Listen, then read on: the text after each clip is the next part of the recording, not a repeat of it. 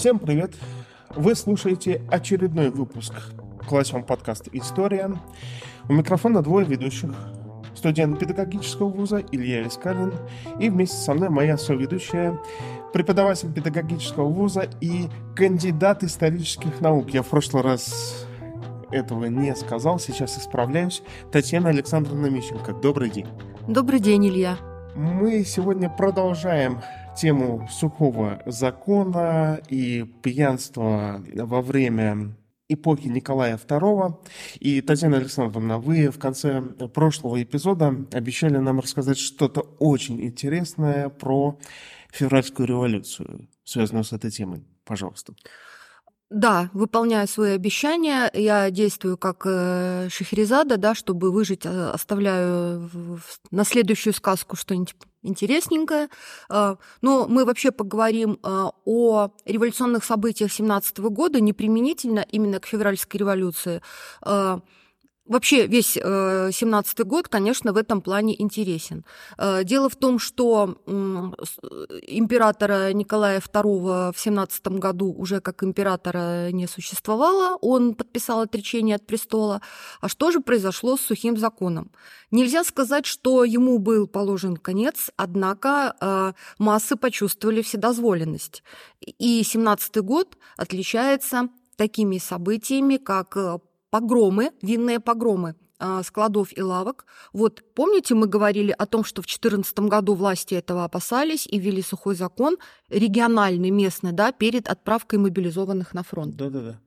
А, а теперь это случилось вот именно э, теперь, когда э, появился вакуум э, государственной власти, когда Временное правительство не играло такой э, полицейской роли, к которой привык э, народ в повседневности, начались э, грабежи, реквизиции, э, которые сопровождались избиениями офицеров, гражданских лиц, э, самочинные обыски, аресты, реквизиции в пользу революции, да, э, и ударной силой в этих э, беспорядках были как раз солдаты.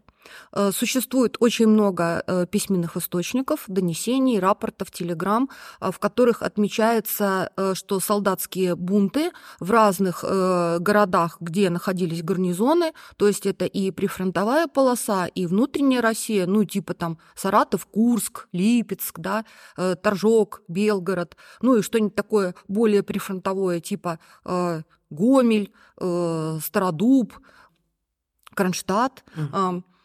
Сопровождалась э, винными э, погромами и э, пьяными бунтами.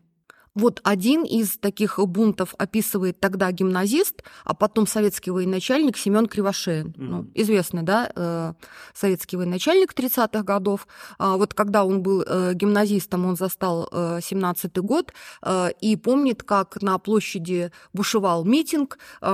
И вор-рецидивист Мишка Бугай держал речь и призывал всех э, обеспечить э, смерть богачам-кровопийцам, разорвать их глотки, э, повести за собой всех, кто хочет уничтожить э, буржуев, и по пути исследования этой разнузнанной э, толпы э, был подвал с запасами спиртного, который и первым делом эта толпа взяла штурмом, и из большого котла или чана какого-то, значит, черпали и пили спирт э, из э, ведер, солдатских котелков, э, падали там же, значит, потом перевернули это все, это оказалось под ногами у толпы и прямо из-под ног продолжали черпать спиртное.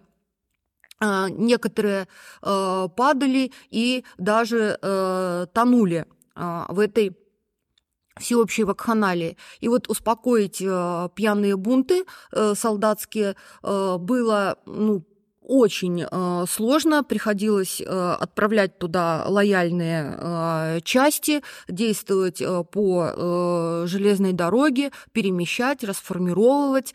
Э, то есть это был такой э, дополнительный э, фактор э, превращения э, фронта и тыла в неуправляемую массу в 17 году. Смотрите, а получается ведь, что вообще для России начала 20 века 17-й год, и потом 20-е годы выдались, ну, мягко скажем, очень непростыми и очень тяжелыми, трагическими, катастрофическими. Это сначала и две революции, и гражданская война. И вот, например, на жизни крестьянского населения это отразилось достаточно тяжело. Как они это переживали вот с точки зрения вот эти социально-политические пертурбации, наверняка переживали, в общем-то, непросто. То есть я к чему, я к чему веду? Что мы уже говорили о том, что крестьяне даже во время Первой мировой войны а, пристрастились, если можно так сказать, к варенью к изготовлению самогона. Да, да. да. А. И дальше, когда уже стали продолжать, продолжаться происходить э, следующие события, и революции, и гражданская война, конечно, то, к чему они пристрастились и приноровились, конечно, они это не просили. То есть э, получается, что изготовление самогона для крестьянского населения в России, оно стало традицией. И именно вот в этот исторический период. А, скажем так, э, эта традиция начала закладываться на долгие десятилетия вперед. Именно, да, в послереволюционный период, а, период гражданской войны и э, первых лет новой экономической политики. А, надо что сказать? Большевики в 1919 году продолжили действие сухого закона, уже своим указом от имени новой власти. То есть э, сухой закон царский плавно перетек э, в сухой закон э, большевицкий. Мы уже говорили, как народ реагировал на сухой закон в годы Первой мировой войны и разделяли городские практики и сельские практики. Городскими практиками, напомню, стали употребление различных денатуратов, лаков, перегонка спирта технического в спирт, который можно употреблять. И кроме того, э, винные погреба, да, э, винные спиртовые погреба, обнаруженные в ходе каких-то взятий дворцов, э, разграблений и экспроприации имущества буржуев, тоже были выпиты. Сами, кстати, до того, как до крестьян дойдем, к слову, самый популярный и который в народной памяти сохранился, да, вот я вам все время на парах говорю, есть история, есть историческая память. Вот что сохранилось в памяти, это что при взятии Зимнего были выпиты э, винные погреба из коллекции вин э, Николая II. Вот э, мы со своим соавтором э, по публикации э, «Водка, вина, революция», э, моим бывшим студентом Иваном Стефановичем. Иван, привет, ты теперь магистрант. Э, надеюсь, э, ты помнишь о наших совместных научных изысканиях. Э, так вот, мы долго искали вот этот сюжет о, о э, городском э, и солдатском э, таком акте э, разграбление винных погребов Николая II. Вот все об этом говорят как о слухе. В конце концов, мы нашли два авторских текста, которые выглядят как э, записки очевидцев. Это большевик э, Антона Вовсеенко и поэтесса Серебряного века Зинаида Гиппиус. Значит, Антон Вовсеенко говорит, что в винных погребах было где-то э, 600 тысяч бутылок, то есть это огромная коллекция. А, и э, действительно, это была такая массовая акция, э, с которой пытались э, справиться ну, скажем так, только формирующиеся органы власти, пытаясь кого-то отправить, значит, прекратить ее. Значит, эти посланцы вливались в эту пьяную толпу и продолжали оргию. Вот об этом, как об оргии, говорит также э, Зиндаида Гиппиус и употребляет там выражение о том, что ну, примерно неделю она продолжалась, и, э, значит, где-то в начале ноября по старому стилю, она пишет в дневнике, говорят, винные подвалы допивают. Вот э, в городе это было так, да. В деревне, конечно, никаких коллекций вин мы э, не наблюдали. Мы там наблюдали практики самогоноварения, которые формируются, а, чтобы выжить крестьянкам, э, мужья которых ушли на фронт, а многие не вернулись. Э, то есть мы можем сказать, что это даже такая э, отдельная практика выживания крестьянских вдов. Кроме того, это э, новая привычка употреблять э, алкоголь постоянно. Э, по-моему, мы говорили о том, что крестьяне употребляли алкоголь периодически, и это было привязано к праздникам, к каким-то семейным обстоятельствам, то есть так отмечались важные события. Но вот в революцию и в первые годы после, да, формируется вот эта э, и укореняется привычка э, употреблять алкоголь постоянно, и этим алкоголем э, становится э, самогон. Э, то есть это дело женщин изготавливать употреблять э, дело э, всех. И, кстати, надо сказать, что новый слой населения вливается в сельское пьянство, новый социальный срез. Это сельская молодежь. Вот э, до того, да, традиционное крестьянское употребление алкоголя это было употребление в праздники и употребление взрослыми. Употребление молодежью ну, так достаточно осуждалось, да, на это э, косо смотрели. Это были тогда уже неблагонадежные женихи и невесты, да, их ценность на брачном рынке падала. Если известно, что это еще не женатый парень, но уже выпивоха, да. Во времена... Да-да-да, во времена, о которых мы говорим, вот эти маргинальные практики, они стали повсеместными для сельской молодежи. А вот вы немножко даже опередили мой один из следующих вопросов. Как раз-таки а интересно узнать, почему а, молодежь а, стала это часто использовать, почему стала, ну, можно сказать, чаще пить. Может быть, это так она проявляла свою форму протеста, несогласия с чем-либо, тем более, что действительно тогда было с чем не согласиться. Э, так, ну тут, да, действует социальный закон. В э, кризисных ситуациях в обществе обостряются проблемы отцов и детей. Тут как бы мы ни на кого поклеп э, не возводим, да, э, райское прошлое черной краской ни в коем случае не мажем. Это социальный закон. Когда общество в кризисе, э, проблема взаимоотношения поколения обостряется. Каким образом? Старшее поколение старается держаться за традиции, молодежь всеми силами стремится впитывать что-то новое. Что новое могла впитывать молодежь гражданской войны и начала НЭПа. А, это молодежь э, тех времен, когда в России все пришло в движение. То есть, если раньше человек мог прожить всю жизнь в деревне э, и действовал по принципу «делай как я», то есть э, встал в хозяйстве, да, э, э, за саху или за плуг э, с отцом рядом, или за прялку с матерью рядом, так вот всю жизнь и прожил, может, два раза там уездный город на ярмарке посетил. Теперь же э, молодые люди, э, мобилизованные на войну или оказавшиеся участниками гражданской войны по разные стороны противостояния, состояние, или беженцы, вынужденные бежать от э, врага в 2014-2015 году да, по территории Российской империи.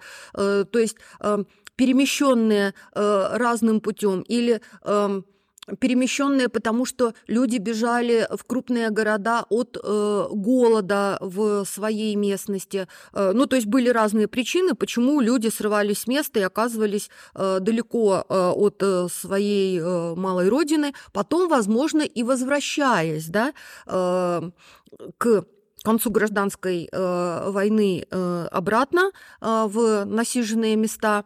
Э, в свою деревню, но это были люди, у которых за спиной уже был жизненный опыт. Они видели другую жизнь, и многим крестьянским парням э, казалось, что это была лучшая жизнь. Там люди э, живут э, не так тяжело, как в деревне, они не работают так тяжело, как в деревне, они могут себе э, многое позволить, и э, они явились э, к себе домой уже с усвоенной мыслью э, о том, что они теперь знают больше, чем их э, отцы и деды, и учить их нечему, они сейчас вот э, сами себя проявят, э, теперь наступило их время. Именно молодежь идет, вот советские органы власти, да, в сельские советы, вступает в партийные ячейки, в комсомол, затем у нас пионеры появляются, да, после 24 года, активные подростки, которые также изо всех сил стремятся преобразовать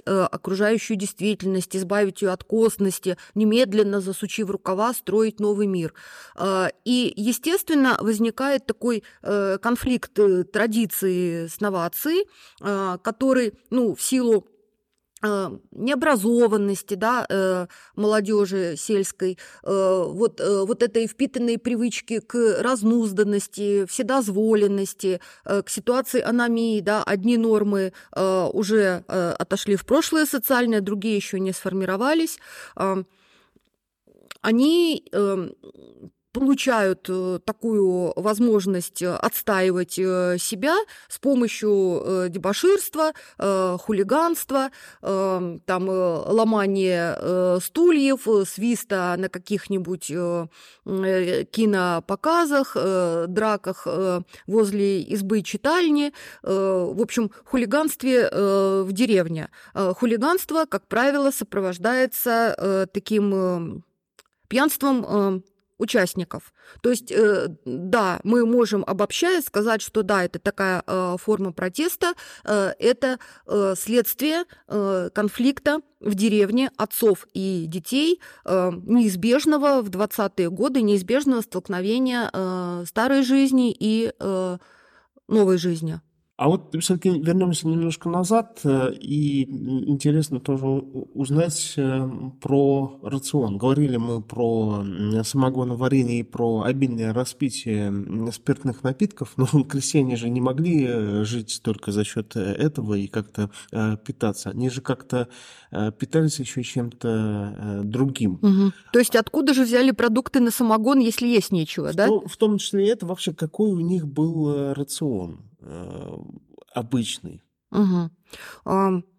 Естественно, э, когда вся страна приходит в движение, ее сотрясают революции, гражданские войны и э, большевистские эксперименты экономические типа военного коммунизма, да, а потом резкого перехода к НЭПу, то расплачиваются за это все как раз-таки сельский житель, крестьянин. Его грабят все стороны противостояния и в ходе э, Первой мировой и гражданской войны а, его а, используют э, для того, э, чтобы кормить город в страшные времена 18, 19, 20 года. Затем следует не урожай, а кое-где и тотальный голод, да, мы помним 20-21 года.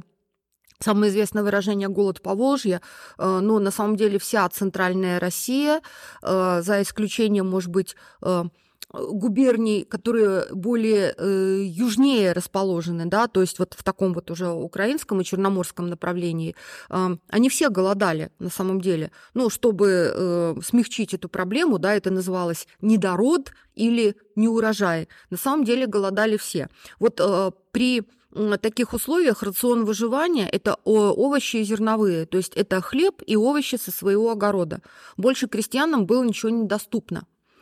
А, мы пытались э, собирать э, в своем регионе исследования юго-западе России и э, пограничной части Восточной Белоруссии устные свидетельства о том, как жили люди в 20-е годы у тех, кто в 20-е годы был ребенком. Угу. Вот эм, они как раз-таки вспоминают о том, что обычная пища это э, была либо каша, либо хлеб, то есть, и, причем чаще всего с суррогатами, то есть в хлеб подмешивалась, э, это была не чистая мука, да, ржаная, тем более пшеничная, э, в хлеб подмешивалась еще там и соломки, и лебеды, и, и еще чего придумают, коры потолочь, подмешать, чтобы как бы объем выпеченного хлеба был побольше, да, но вкусовые качества о них уже и питательные не никто не думал, как бы хоть кому-то какой-то кусок в руки сунуть.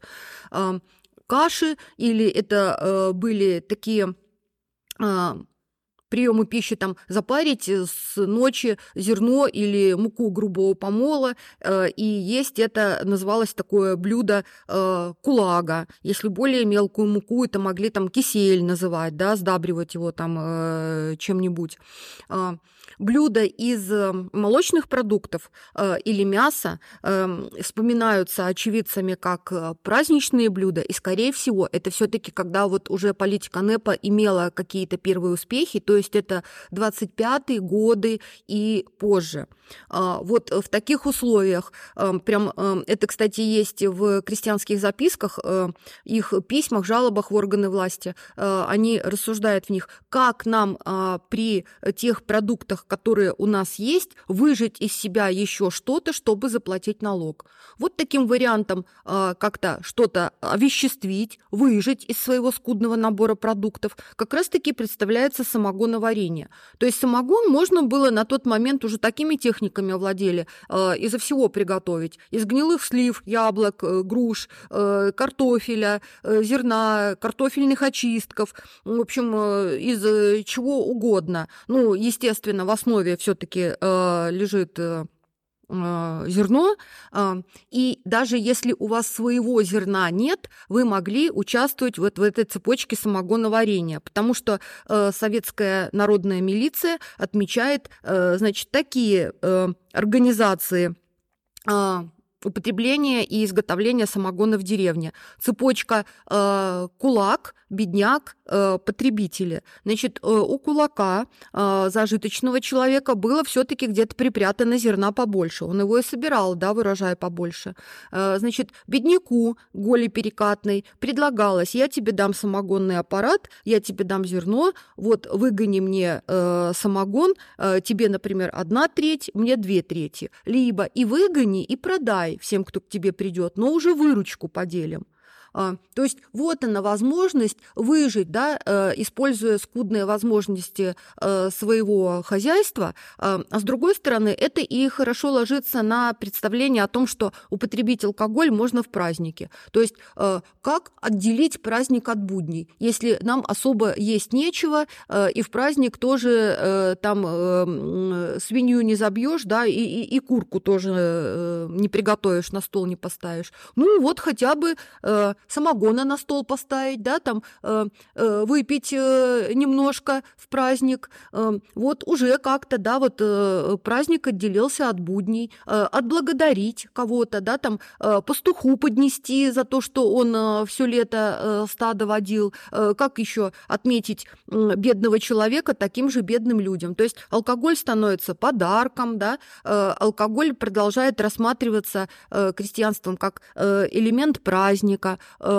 но самое страшное, что это становится элементом повседневности, да, и вот э, застрельщиком вот такого постоянного употребления, да, становится э, сельская молодежь, люди, которые попробовали э, другой жизни. То есть вот это и есть те клиенты, да, которые придут э, к самогонщику или самогонщице, э, купят, Э, и, э, в общем-то, вот они э, деньги на то, чтобы как-то ими распорядиться и налоги заплатить, да, и что-то себе купить. Дело в том, что в 20-е годы очень сильно дорожают промышленные товары, которые все же крестьянам были нужны. Это и ткани, да, это и гвозди железные, это и керосин для лампы, это и какой-то там Значит, э, колесная э, вот эта э, смазка для телеги. То есть все, что железное из фабричных тканей, изготовлено промышленным способом, какая-нибудь сковородка, да, это почему-то стоит баснословных денег. Э, крестьяне тоже на это жалуются в различных обращениях в органы власти, а, но э, они прекрасно понимают, что жалобу-то можно написать и отправить, а купить все равно что-то придется. За какой счет? Ну, за счет того, что, например, мы исхитримся, выгоним и продадим самогон. Вот она, э, формируемая такая теневая э, экономика да, крестьянского двора. То есть получается, что во время НЭПа который, в общем-то, в историю вошел как, ну, по сравнению с другими историческими этапами, э, достаточно светлая страничка, экономически, по крайней мере. Там, в общем-то, были хорошие такие экономические эффекты. А можно было сказать, что если ты варишь самогон, то у тебя есть э, возможности и способности как-то экономически, не то чтобы процветать, и хотя бы экономически выжить и дальше как-то развиваться, развивать свое хозяйство, ну и развиваться дальше. Э, как один из вариантов, да. Не единственный, конечно, к этому не сводилась экономика крестьянского двора, но как подспорье, как один из вариантов. Вот как раньше были промыслы, да, 17 века. Э, крестьянин и одновременно зимой он ремесленник, он что-то умеет такое делать своими руками, потом продаст на ярмарке. А здесь одновременно крестьянин и немножко вот можем э, самогонно из-под полы продать, как-то свои э, дела поправить. То есть в алкоголизме получается в пьянстве, хорошо, будем э, более корректно, э, не так уж и не только минусы есть, но, в общем-то, можно, если покопаться, можно и положительные стороны. Э, сложно найти положительные стороны в человеческом э, пороке. Э, Все-таки любое употребление алкоголя, которое становится систематическим, как раз-таки и формирует болезнь алкоголизм. Да, вот исследователи рубежа веков пытались отличать алкоголизм и пьянство, как раз описывая алкоголиков как людей, которые употребляют алкоголь постоянно, у них одутловатые лица, они еле ползут по улице, улицам, они еле-еле справляются с какой-то работой, если они продолжают работать, если они не опустились там совсем в низы населения, да, там в нищих и бродяг. Э, и они постоянно думают о том, как им изыскать э, средства и возможности, чтобы выпить в следующий раз. И вот о крестьянах они говорят, крестьяне не такие, у крестьян не так. Да, есть среди крестьян пьяницы, но не алкоголики. Э, начиная с 20-х годов в этом плане, конечно, ситуация меняется э, к худшему, да, потому что э, алкоголь становится э, повседневной частью э, крестьянской жизни, э, ну и, скажем так, э, не, не от хорошей жизни э, это происходит. И вот, э, может быть, забегая наперед, мы можем посмотреть, а избавилась ли уже советская деревня да, от такого вот Э, на постоянной основе внедренного в повседневность э, употребления алкоголя. И вообще правильный ответ нет. Э, у нас очень мало по этому поводу исследований. Можно отметить вот э, тематический номер журнала э, «Лабиринт». Он назывался «Алкоголь в стране советов». Э, вот прям призываю найти этот э, номер э, журнала, э, который издается в городе э, Иваново. Э, он очень интересен тем, кто занимается повседневностью. И э, в нем как раз есть публикации о э, послевоенной деревне э, после Второй мировой войны которые говорят о том, что самогон э, и вообще э, ну, разрешенный алкоголь, продающийся в магазине, все-таки сухой закон был у нас отменен в 25 году и больше не возвращался, то есть в магазин возвращаются крепкие спиртные напитки, вина, пиво, но все-таки основой повседневного употребления в России остается крепкий алкоголь и наряду с э, покупными напитками э, продолжает в сельской экономике использоваться самогон, и он является вот в послевоенной деревне уже такой жидкой валютой. То есть мы не можем за что-то расплатиться деньгами, мы за это заплатим э, самогоном. Ну, да. и, и вообще в, в широком смысле алкоголем, э, ну, применительно к бедной деревне, скорее всего, самогоном. Скорее всего, хозяйка не купит э, эту бутылку водки в магазине 40-градусную, да, а предложит за какие-то услуги, там, вспахать ей э, огород, э, покосить ей э, траву для коровы, да, там, привезти э, торфа или э, дров из леса. Э, она за труд расплатится с односельчанами песчаными э, самогоном. То есть э, вот эта жидкая э, валюта, она продолжает существовать и в последующие десятилетия в нашей деревне. То есть мы видим, в общем-то, трансформацию в какой-то степени. Это все начиналось с употребления самогона по праздникам. Да. Но очень быстро все поняли, что это можно употреблять, в общем-то, в повседневной жизни, ну, в общем-то, практически постоянно, а, и еще использовать это как э, инструмент взаимовыгодного обмена по разным причинам. Поэтому смогон и вообще практически любой алкоголь, особенно в деревне, стал такой универсальной как вы сказали, валютой, монетой э, для Да. всего. Заменой денег. Да, Да, заменой совершенно верно. Соответственно, одни обогащались, а э, другие могли и э, разориться, испортить свою жизнь, да, испортить свою биографию, испортить свое здоровье употреблением алкоголя. И вот э, я бы хотела вспомнить о таком замечательном э, собирателе советского фольклора, историке-энтузиасте э, Викторе Ивановиче э, Злобове, который э, насобирал и издал такую книгу приказней э, жителей Брянщины. А, И вот э, там было такое шикарное изречение, местная поговорка а, об алкоголе, а, называемая в народе горелка, да, водка, крепкий алкоголь, горелка. Горелка – красная девка, сама в золоте ходит, а дураков без штанов водит. Вот многие, да, оставались без штанов, не могли улучшить свою жизнь, потому что э, алкоголь в деревне вошел в повседневность. Прекрасное, прекрасное завершение нашего двухсерийного сериала. Э, Спасибо большое, Александровна, как всегда, как всегда информативно интересно. Спасибо большое, дорогие слушатели, что послушали обе части а, этого подкаста. Подписывайтесь на все наши социальные сети, обязательно, конечно, на телеграм-канал и ждите наших следующих выпусков. До свидания.